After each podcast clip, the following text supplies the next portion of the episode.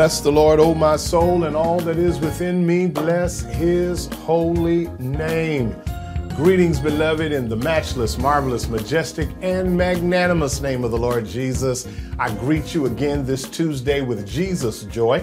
This is the day that the Lord hath made, and of course, we are rejoicing and we are glad in the blessing of the day certainly grateful and thankful that you have joined us for this segment of our Old Testament Word Walk as we continue in our study of the book of Leviticus, as we are continuing to set sights on our spiritual standards. I pray and trust by now you have your handout, you're ready to dive into the Word. Uh, we are continuing in our study of the standard of forgiveness as we're dealing with the atonement. And so, of course, prayerfully today, we should wrap up uh, this lesson based upon the 16th chapter of the book of Leviticus. As I shared with you in the outset uh, a couple of weeks ago, there is so much in this one chapter. Um, not only from a principle standpoint, but even from a practical standpoint of how we can connect Old and New Testament together to understand our relationship with a holy God in the midst of our sin and our shortcoming. So I pray and trust by now you've got your handout, you've got your study material, you've got your Bible. Let's take a moment, let's pray, let's dive right in. Let's not waste any time. Let's get ready to walk through God's word together. Bow your heads with me now and let's pray. Heavenly Father, we come before you now telling you thank you, Lord, for this day. Thank you for our lives, our health, our strength, for being closed in a right mind and able to move from one place to another. God, we say thank you for your goodness toward us. Thank you that you are always mindful of us, that you continue to look beyond our faults and supply us with what we need. Now, God, as I stand before your people, as always, I ask for clarity of speech and thought. I want to be found rightly dividing your word to your people, God. Help me to say what needs to be said. I realize, God, that I have read, I have studied, but only you know what your people need on this Tuesday. Speak to me, speak through me now, that your name will be praised and glorified. In Jesus' name we pray. Amen and amen. Well, beloveds, when we were last together last week, we dealt with God's instructions, if you will, as it related to the atonement and preparing for the atonement. Last week we looked at verses uh, 3 through 22. Uh, actually, we picked up at verse 6, uh, but to really have an understanding, we had to go back to verse 3 and understanding several things. Number one, the first thing that we saw last week was the priest had to first prepare himself in order to effectively minister to the people or minister to God on behalf of the people. Uh, basically, it says to me, and I, I don't believe I said this to you all, I know I said it to the in person class last week, that we must understand that even though as preachers, as priests, we have a high and holy office, we have a high and holy calling, we always have to remember, and sometimes we have to remind those that we are serving, that we are not perfect. We have to make sure that we go before God and that we are properly prepared. My heart, my mind, my spirit, or as we've been walking so far, my attitude, my atmosphere, and even my actions have to represent the kingdom so far as I am concerned before I can serve you. That's why prayer is so important in the life of the preacher. That's why uh, meditation is so important in the life of the preacher. I'm going to say this now. That's why spiritual self care is so important in the life of the preacher because the preacher cannot properly stand before the people if their hearts, their minds, and their spirits are not cleansed. Last week we talked about the sacrifices. We talked about the scapegoat and in understanding the two bulls being presented. One would die for the sins, but then there would be a second one that would be left alive and would be allowed to escape into the wilderness as the scapegoat, the covering, the substitute for man and his sin and shortcoming. And I shared with you last week that just as that goat, that bull rather, represented uh, how God allowed man's sin to escape him when he confesses, Jesus Christ is our scapegoat. He is the one who stood in our place. He became our substitute and gave us a right and a reason for righteousness and holy living. I pray that we don't ever forget that. I pray that we hold on to that. Uh, and I pray even the more that we are now beginning to see how Old Testament practice still rolls over into New Testament, confirming what Jesus said that he did not come to destroy the law, he came to fulfill it, he came to complete it. So, in today's lesson, we're going to wrap up our study looking at the final uh, 11, 12 verses of chapter 16. We're going to begin at verse number 23, and we're going to travel uh, through uh, the end of the chapter.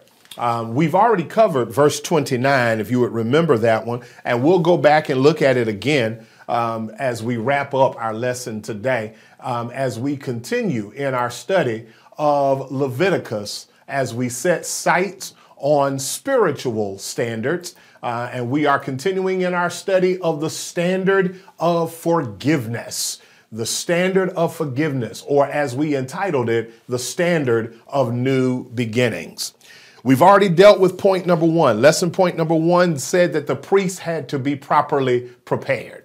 Uh, point number two, we said, was not only did the priests have to prepare, but also God had given instructions to Moses for the priest, for the people, for the tabernacle. So in today's lesson, we're going to pick up with our third point. The third point of the lesson. We're going to see if we can't wrap this lesson up today as we look at the third point of today's lesson. Uh, the third point, if you're following along of the handout, is the victory of the atonement. The victory of the atonement. Let's read, if you will, a little bit. Uh, let's look at Leviticus chapter 16. Let's look at verses 23 uh, through 38, and uh, then we'll go a little bit further. Leviticus chapter 16, beginning in verse 23, the English Standard Version says, And Aaron shall come into the tabernacle of the congregation, and shall put off the linen garments which he put on when he went into the holy place, and shall leave them there. And he shall wash his flesh with water in the holy place, and put on his garments, and come forth, and offer his burnt offering, and the burnt offering of the people, and make atonement for himself and for the people. And the fat of the sin offering shall he burn upon the altar. And he that let go the goat for the scapegoat shall wash his clothes and bathe his flesh in water and afterward come into the camp. And the bullock for the sin offering, and the goat for the sin offering, whose blood was brought in to make atonement in the holy place, shall one carry forth without the camp. And they shall burn in the fire their skins and their flesh and their dung. And he that burneth them shall wash his clothes and bathe his flesh in water and afterward he shall come into the camp. Now, beloveds, if there's nothing else that I want us to see today, how many times in those verses did you see the phraseology of washing? How many times in those verses did you see the phrase that things had to be washed? First of all, go all the way back with me with, uh, to verse 23. In verse 23, Aaron comes into the tabernacle. He comes into the tent of meeting. He is now coming out of the holy place where he has spent time offering himself to God, right? And then now he comes out of the tent, comes into the tent of meeting. He pulls off the linen garments that he had as a means of sacrifice, right? And then he put, goes into the holies of holies and leaves the garments there. Y'all see that? Once, once he was for sure, once Aaron was sure that the scapegoat was officially lost in the wilderness, the high priest, Aaron, goes into the holy place of the tabernacle, takes off the linen garments, he bathes, and then puts on the official garments. The, the garments that we looked at in the book of Exodus, the, the tunic and the uh, um, different pieces, the piece that the breast piece, the Urim and the thummim, all of those pieces of the holy garments, not, not, not the garments that were used for offering atonement, but now he puts on his official garments. He has now been cleansed as the priest. He has now offered his sacrifice for his sin. The scapegoat has now been done away with. And so now he puts on his official garments representing the priest on behalf of God's people. Again, it goes back to what we were talking about in the earlier verses. How can I help you if I myself have not gone before God? See, before I can serve you, I have to go before God for me. Amen, somebody. Amen. This is a symbol. This is a symbolism of the Lord's return to heaven after he had hung, bled, and died for us. Amen. Remember, the Bible says that after he hung, he bled, he died, he went in the grave, he rose again. Acts chapter 1 gives us to know he ascended back to the Father.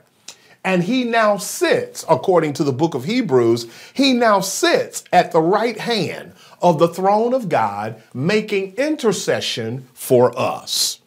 Amen.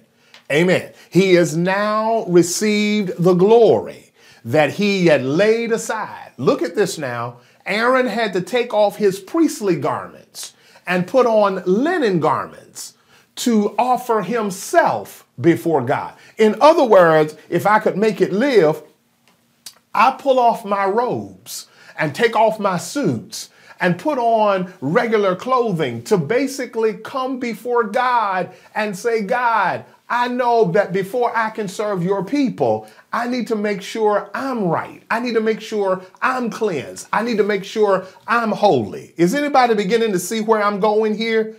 Of uh, the power of the atonement. The atonement, if I could just step forward a little bit into New Testament, we've been dealing with uh, First and Second Timothy in the New Testament Bible study.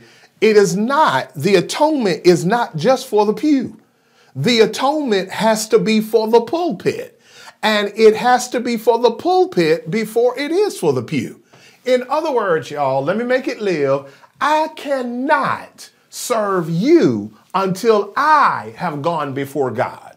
Psalm 51 comes to a good reference. You know, I have to pray that same prayer. Have mercy upon me, O God, with all of your loving kindness. Can I talk to church leadership, whether you're serving as a pastor or a minister or a church official, a deacon, a trustee, no matter what role of leadership you're in, before you can expect others to follow you, you've got to first check yourself as a follower. What good is it, according to Matthew 7? What good is it for me to try to get the mote, the splinter out of your eye if I have not done the work to get the beam out of my eye? Jesus said the first thing I need to do is deal with me first. If, if you don't hear anything else that, that comes from this lesson, this lesson shows us that the atonement is personal it basically says that as far as I am concerned, I am a sinful man and my sins have separated me from a holy God. And God, through the atonement, has given me opportunity to make it right.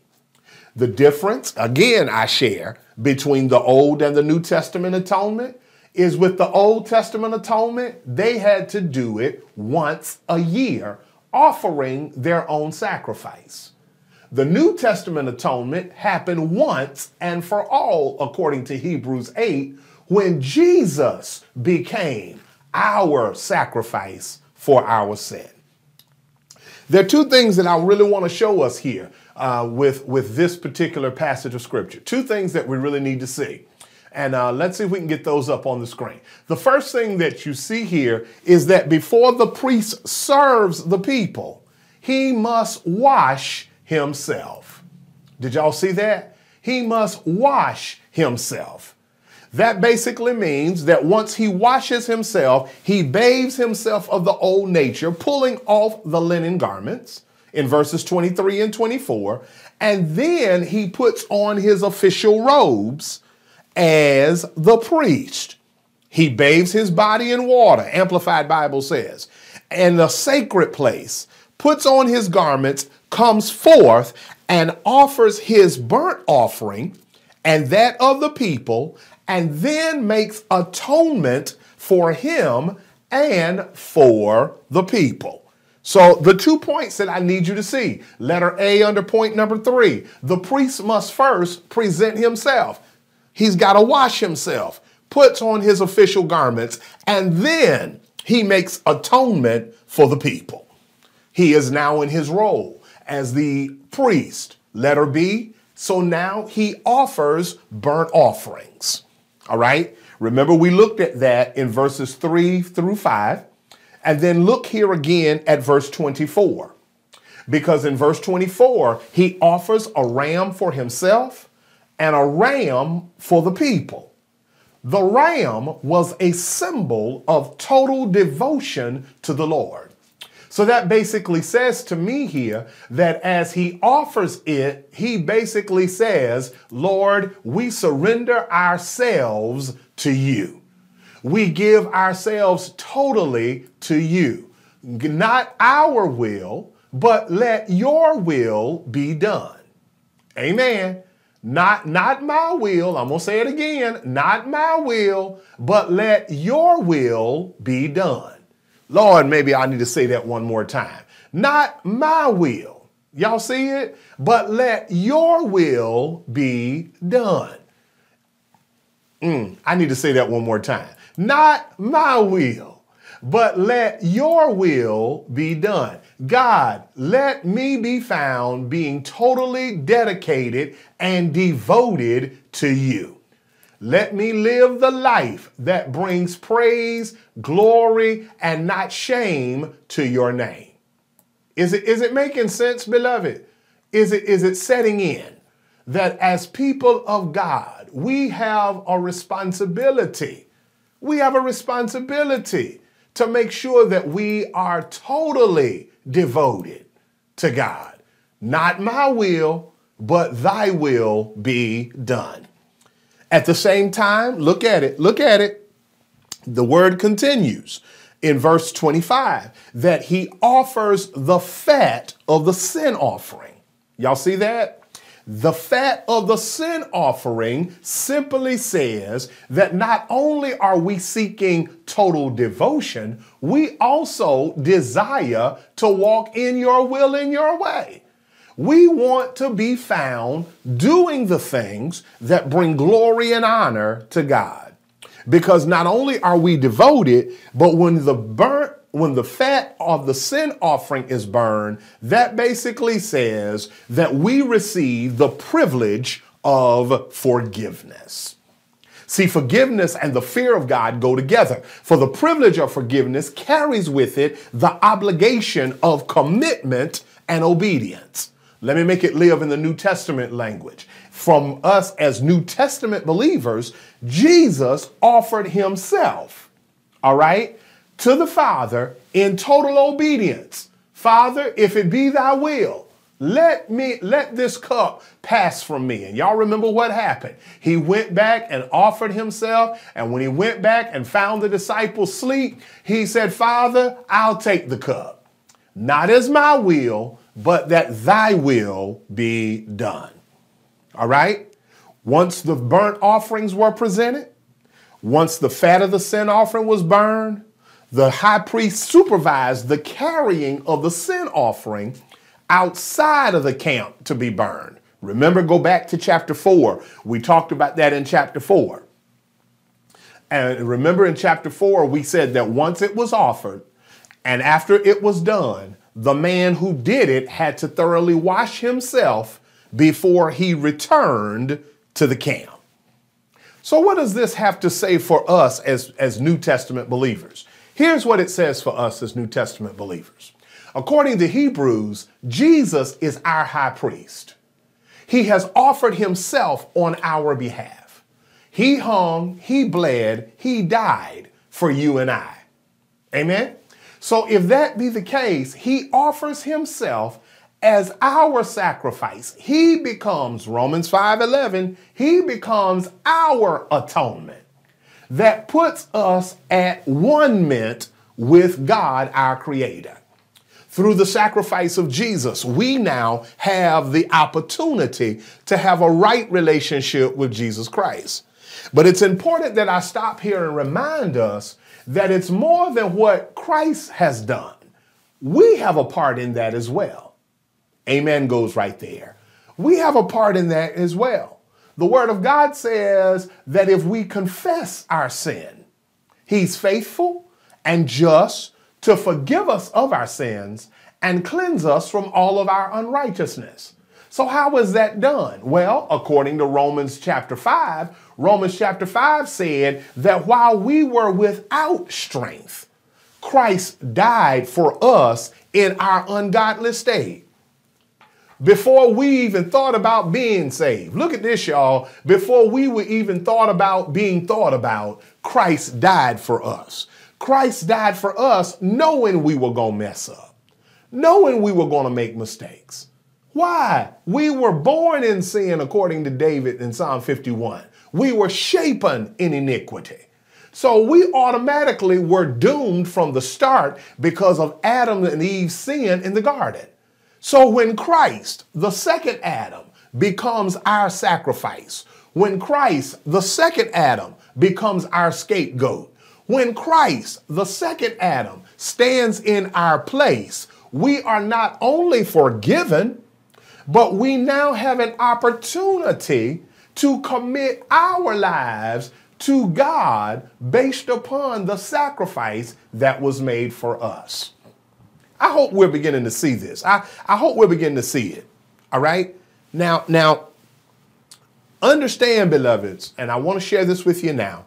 The atonement is a picture of what Christ does for us.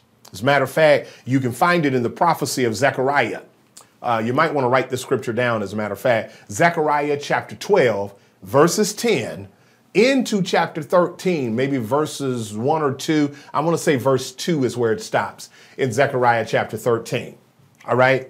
The seventh month begins with the blowing of the trumpet. There's a trumpet call to gather the people together, and it shall come to pass, the, the prophecy of Zechariah, that the Lord shall thresh from the river to the brook of Egypt, and you will be gathered one by one.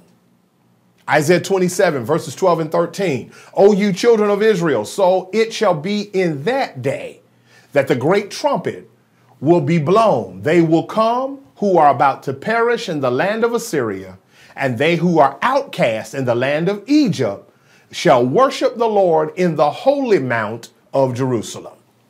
This is also referred to in the New Testament in Matthew chapter 24. Matter of fact, let's read it. Matthew chapter 24 uh, let's go there for a minute. We've got time today. Uh, Matthew chapter 24. Let's look at verses 29 through 31 so that you can begin to see how this atonement was spoken of then compared to now. All right? Matthew chapter 24, verses, thir- verses 29 through 31. The word of God says, immediately, English Standard Version, after the tribulation of those days, the sun will be darkened, and the moon will not give its light, and the stars will fall from heaven, and the powers of the heavens will be shaken. Verse 30 Then will appear in heaven the sign of the Son of Man, and then all the tribes of the earth will mourn, and they will see the Son of Man coming on the clouds of heaven with power and great glory. And he will send out his angels with a loud trumpet call and they will gather his elect from the four winds, from one end of heaven to the other.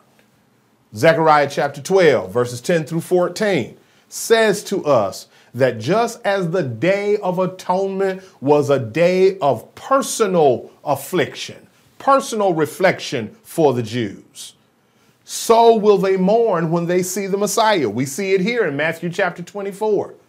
But God will give, thank you, Holy Spirit. Zechariah chapter 12, verse 10. Let's look at it real quick. We got, we got a few moments today. Zechariah chapter 12, verse 10. Go, go back there to the Old Testament prophecy of Zechariah. Zechariah chapter 12. Zechariah chapter 12. And let's look at verses 10 through 14. Yeah, that's it. Zechariah chapter 12, verses 10 through 14. As a matter of fact, if you would remember, let's go ahead and add in, now that I've looked at it, let's add in chapter 13, verse 1. So we're going to begin with verse 10 and read into uh, chapter 13, verse 1. Zechariah 12, verse 10, and I will pour out on the house of David and the inhabitants of Jerusalem a spirit of grace and pleas for mercy, so that when they look on me, on him whom they have pierced. They shall mourn for him as one for an only child, and weep bitterly over him as one weeps over a firstborn. On that day, the mourning in Jerusalem shall be as great as the mourning for Hadadrimmon in the plain of Megiddo. The land shall mourn, each family by itself. The family of the house of David, there it is right there, by itself and their wives by themselves, the family of the house of Nathan by itself, and their wives by themselves, the family of the house of Levi by itself. Y'all see it? The 12 tribes. And their wives, the family of the Shimeites by itself, and their wives by themselves, and all the families that are left, each by itself, and their wives by themselves. Y'all see it? God will give them the spirit of grace and supplication. English Standard Version, grace and mercy. And they will repent of their sin and believe in him. Uh, NIV says, reads verse 10, they will look on me, the one they have pierced. They will mourn from him as one mourns for any child. But then read verse thir- chapter 13, verse 1, because there it is. There's the hope of the atonement. On that day, there shall be a fountain open for the house of David and the inhabitants of Jerusalem. Look at it to cleanse them from sin and un- uncleanness. In other words, Israel's repentance and faith leads to their cleansing. Somebody catch it.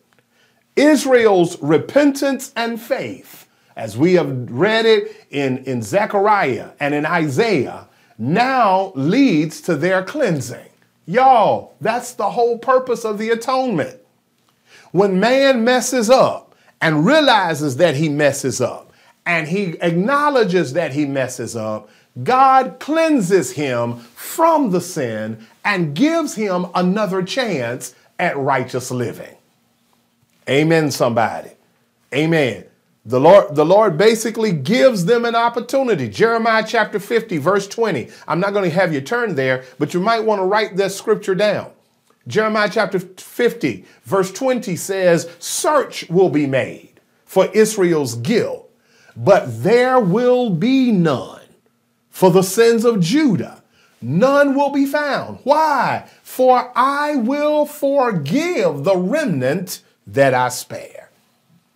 Amen. What's the whole point that we're trying to dra- drive here today? The point that we're trying to drive here today is understanding, beloveds, that when God gives you a second chance, when God allows you to be restored after sin, after wrongdoing, He not only restores you, he revives us. He repairs us. He wipes the sin. New Testament says, as far as the east is from the west, what does he do?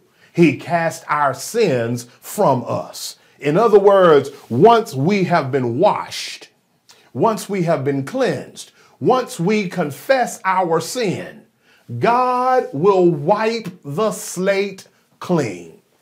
And today I must rejoice, beloveds, as we wrap this lesson up. I got to rejoice in the fact that because Christ is my atonement, when I mess up and I go back to God and I ask God to forgive me and I ask God to give me another chance, when I repent, what happens? He wipes my slate clean, beloveds. Hallelujah. He wipes the slate clean, beloveds. Can I say it one more time? For somebody who needs to hear it, your slate has been wiped clean.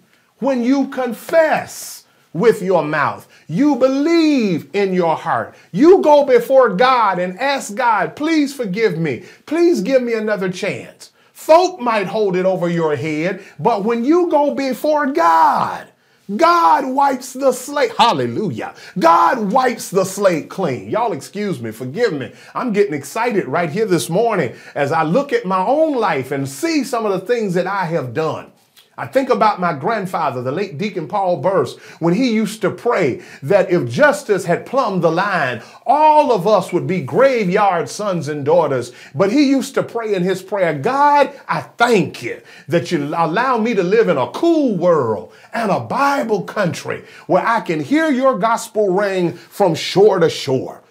Because of who he is, we can be who he desires for us to be. Let me wrap this up, y'all. I'm getting excited. I'm getting my spirits getting stirred up here because it makes you think about where you've been and what you've been through and some of the mistakes you've made and where you could have ended up and some of the things you could have ended up in. And but for the grace of God, amen, somebody, but for the grace of God, there go I. Woo, Lord have mercy. I'm getting happy in here today, y'all. I'm getting happy. I'm getting happy. My spirit is getting stirred this morning when I think about how I've messed up and how I've sinned and how I've come short and how I've made mistakes. And God didn't hold it over my head. Instead, He gave me what? One more chance. Whoo, Lord have mercy. Lord have mercy when you think about it, y'all, it ought to do something to you. Amen. It ought to do something to you. It ought to make you grateful that you might not be what you want to be and you might not be what you ought to be. But can you tell God thank you that you're not what you used to be? My God, my God, I got to wrap up. I got to wrap up. I got to wrap up. Let me let me hit these last two points, and uh, my time is getting away. Let me let me hit these last two points here, and let's let's share real quick. All right.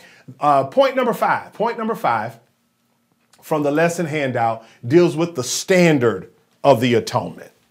The standard of the atonement. Let's let's look now at uh, verses 29 through, oh, help me, Holy Spirit, 29 through 34. Yeah, Leviticus chapter 16, verses 29 through 34. And let's, let's see what the Word of God says to us. Let's see if we can get electronics to cooperate. There they are. All right. Amen. The Word of God says, and it shall be a statute for you, to you forever, that in the seventh month, on the tenth day of the month, you shall afflict yourselves and shall do no work, either the native or the stranger that sojourns among you. For this day shall atonement be made for you to cleanse you. You shall be clean before the Lord for all of your sin. You shall be clean before the Lord for all of your sin. It shall be a Sabbath of rest unto you. and ye shall afflict your souls by a statute forever. And the priest whom ye he shall anoint, and whom he shall consecrate to minister in the priest's office in his father's stead, shall make the atonement, and shall put on the linen clothes, even the holy garments. And he shall make an atonement for the holy sanctuary. And he shall make an atonement for the tabernacle of the congregation and for the altar. And he shall make an atonement for the priest and for all the people of the congregation. And this shall be an everlasting statute unto you to make an atonement for the children of Israel for all their sins once a year. And he did as the Lord commanded Moses. Three things I want to show you here as we wrap up. Are three things I need to show you. The first thing that I want to make sure that you see, beloveds, is the fact that letter A under point number five, uh, we're having some difficulties here in the studio this morning. Just bear with us as we walk through it. Uh, point number, letter A under point number five, understanding the humility and the repentance that comes through the atonement. All right? I want you to see that. Look, look, look again, look again with me, and let's see it. Let's see the humility and the repentance. All right? Because we've talked about this already when we referenced um, Zechariah chapter 13. We talked about the fact that these, there would come a day that the people would be cleansed from their sin and their impurities. All right? There would come a day when the people would be cleansed. There we are. Thank you. There will be humility there will be humility and repentance in that day. God will give them an opportunity to make it right, to be right, to be uh, to set right. Look, look there with me real quick at verse 29, because look at what he's doing. God says, I'm setting a statute, I'm setting a method and a means of practice. There are certain things that I expect done among my people once a year they should come. They should offer themselves uh, before God. They should make it right between me and them. All right? Then look uh, a little bit further. He says in verse 30 On this day shall atonement be made for you to cleanse you. You shall be clean before the Lord for all of your sin. It's going to be a day of rest. It's going to be a day of rest. You shall afflict yourselves. It'll be a statute forever. They are actually approaching God for repentance. Not only are they approaching God for repentance, point number two, letter B, there will be a season of fasting. There will be a season of sacrifice. These are the standards that are found which leads me to Romans chapter 12, verses 1 and 2. Let's look at it real quick. Romans chapter 12, verses 1 and 2. The word of God says, I appeal to you, I beseech you, therefore, brothers, by the mercies of God, to present your bodies a living sacrifice, holy, acceptable to God, which is your spiritual worship. Just as in the Old Testament, they offered uh, blood of goats and bulls in the Old Testament, Paul comes now and says, for us as New Testament believers, we don't have to offer the blood of goats and bulls. What he wants is you and I, that we present ourselves a living sacrifice, holy, acceptable unto God, which is our reasonable service. And how is it done? Look at verse 2. We are not conformed to this world.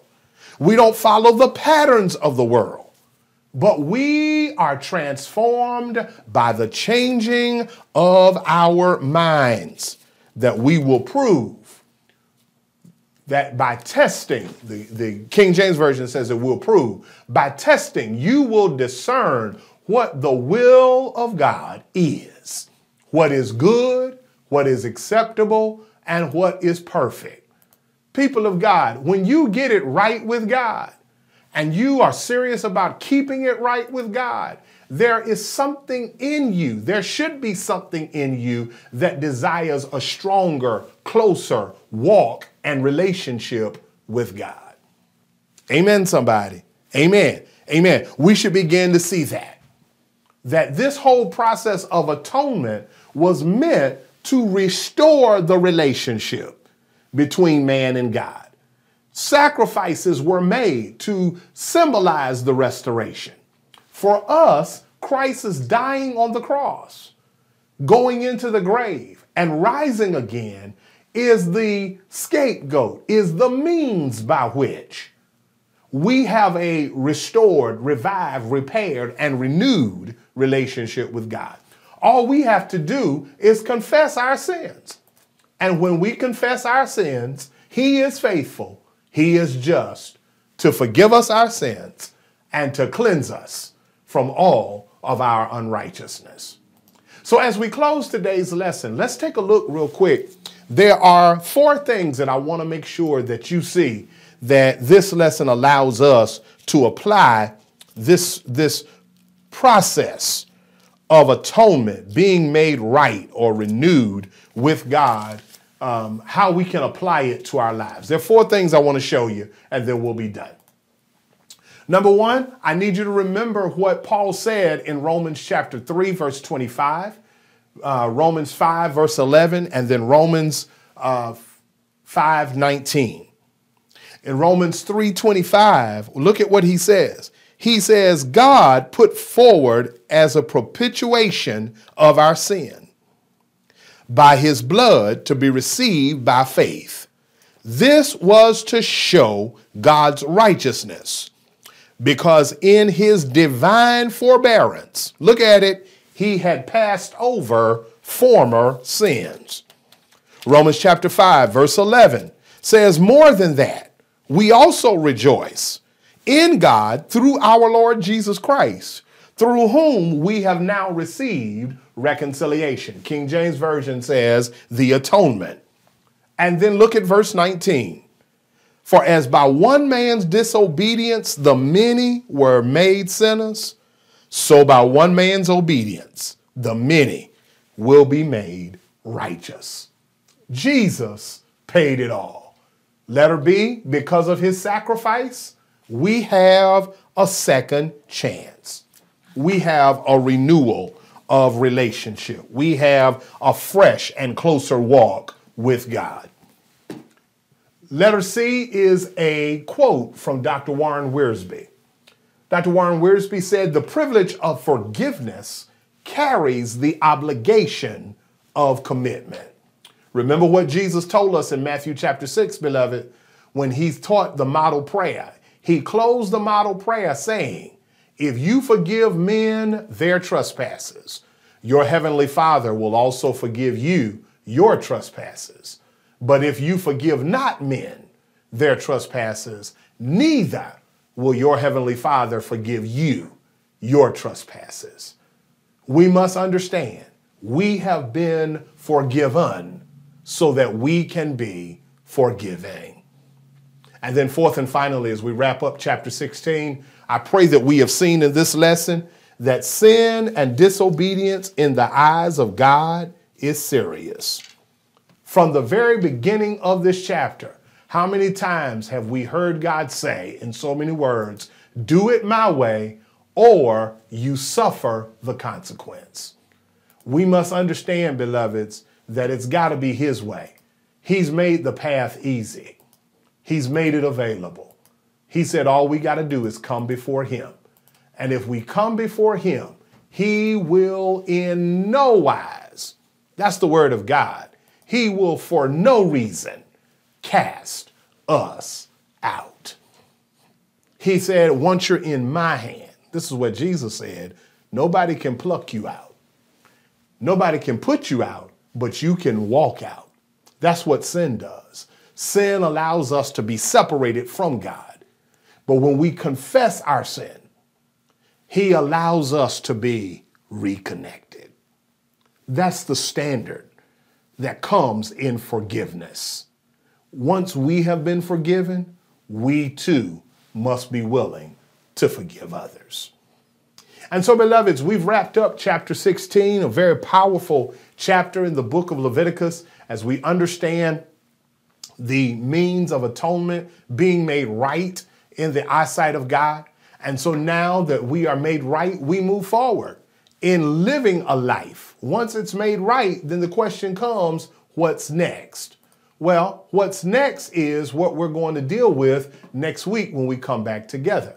Next week, if the Lord shall say the same, we're going to dive in to chapter 17. And in chapter 17 through chapter 20, we're going to see how God is going to allow his people to not just proclaim holiness, but we must practice holiness. I promise you, it's going to be an insightful lesson. And uh, I need you to stick with us, stay with us as we continue to walk through the Word of God together. We thank God for this opportunity. I thank God for this privilege, and I thank Him for this chance. And of course, as always, beloveds, if you have any questions from today's lesson, Leviticus chapter 16, if you have any questions from the lesson, by all means, drop those questions in the comment section. We will see them there, and we will be more than happy. We will do our level best to be found answering your questions to the best of our ability. Don't confess to know everything, but don't mind studying to make sure that I give you the correct answer according to the Word of God. And beloveds, I thank God for this opportunity. We are certainly grateful and thankful that we've had this chance to share with you today. And uh, I pray that what has been said today has been a source of strength, power, encouragement, information, and inspiration to your walk with God. Now, St. James family, don't forget the other meetings and announcements as they have been shared with you this past Sunday. Uh, don't forget on tomorrow at 12 noon, we have prayer via our telephone conference line. We invite you to join us for one hour of power from 12 to 1. Minister Stephanie Barnes leads our midday hour of prayer, and we invite you to join her and those who join on the telephone conference line. That number is 425 585 7728. You will not need a access code. You just dial that number and it will bring you right into uh, the conference room. Uh, do not forget tomorrow evening, Inspirational Voices rehearsal is taking place tomorrow at 7 o'clock. Certainly looking forward to seeing you there at that time. Don't forget New Testament Word Walk. We got another and powerful lesson. I declare last week's lesson was so powerful uh, from 1 Timothy. We're continuing in our study of 1 Timothy. We're going to take a look at chapter 2 this week as we talk about the power of a praying church. Man, I told you, you you just want to be in, in in in the right place at the right time on Thursday morning as we walk through the Word of God. To our uh, marriage ministry, don't forget our fellowship Friday evening at 6:30 in the Fellowship Hall of St. James Church. Look forward to seeing you there. We are excited as we have come to the end of the month of January. Sunday will be the last Sunday. Can you believe that? We've already come to the last Sunday uh, in the month of January. The Lord shall say the same, and uh, as the Spirit shall lead and guide, I'm actually going to begin a very special sermon series beginning this coming Sunday that's going to carry us through the season of Lent uh, as we prepare for the resurrection and celebrating the resurrection of Jesus Christ. Um, I'm going to be preaching beginning this Sunday uh, from the Sermon on the Mount, Matthew chapters 5, 6, and 7. And I want you to come and be a part of our walk through the Word of God as we begin to see this season of Lent and prepare to embrace the season of Lent as a time of spiritual reconnection and soul preparation. And so we're going to talk about it as we deal with the Sermon on the Mount. There are so many different things that Jesus deals with with the people.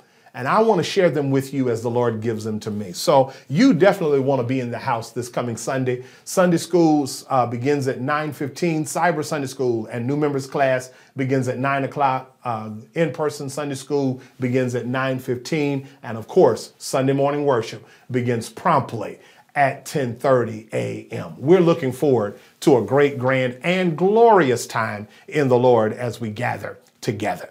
Again, we're praying for all of those who are sick, shut in, those whose hearts are saddened and bereavement at this hour. Our prayers go out with you that the peace of God that passeth all understanding will cover you and keep you in these trying times. To God be the glory. It is my will, but it's got to be the will of God that we are together next Tuesday to dive in chapter 17 of Leviticus. And I am looking forward to seeing you in the, in the place at that time. Until such time, beloveds, blessings be upon you. Let's close in a word of prayer as we prepare to part from today's session. Father, in Jesus' name, I say thank you for this time that you've given us to come together. Thank you for your word. Thank you for the power of your word. Thank you for the strength of your word. Thank you that our steps continue to be ordered by your word. Father, lead us, guide us, and direct us. Let everything we do, say, and think be found pleasing in your sight and to the glory of your name. Remember everyone who's watching, everyone who's listening, dear Heavenly Father. I pray today that this word has spoken to them. Thank you for sending your son Jesus to die on a cross and give us right to eternal life. We love you so much. We thank you so much. Keep us and we'll be kept. Bless us and we'll be blessed as we want to be found giving your name the praise, the glory, and all of the honor. This is my prayer. In Jesus' name we pray. Amen, amen, and amen. Blessings upon all of you is my prayer. We look forward to seeing you this week. Look forward to seeing you in worship on Sunday. And until next Tuesday, be blessed, be safe, and know as always, beloved, we love you all.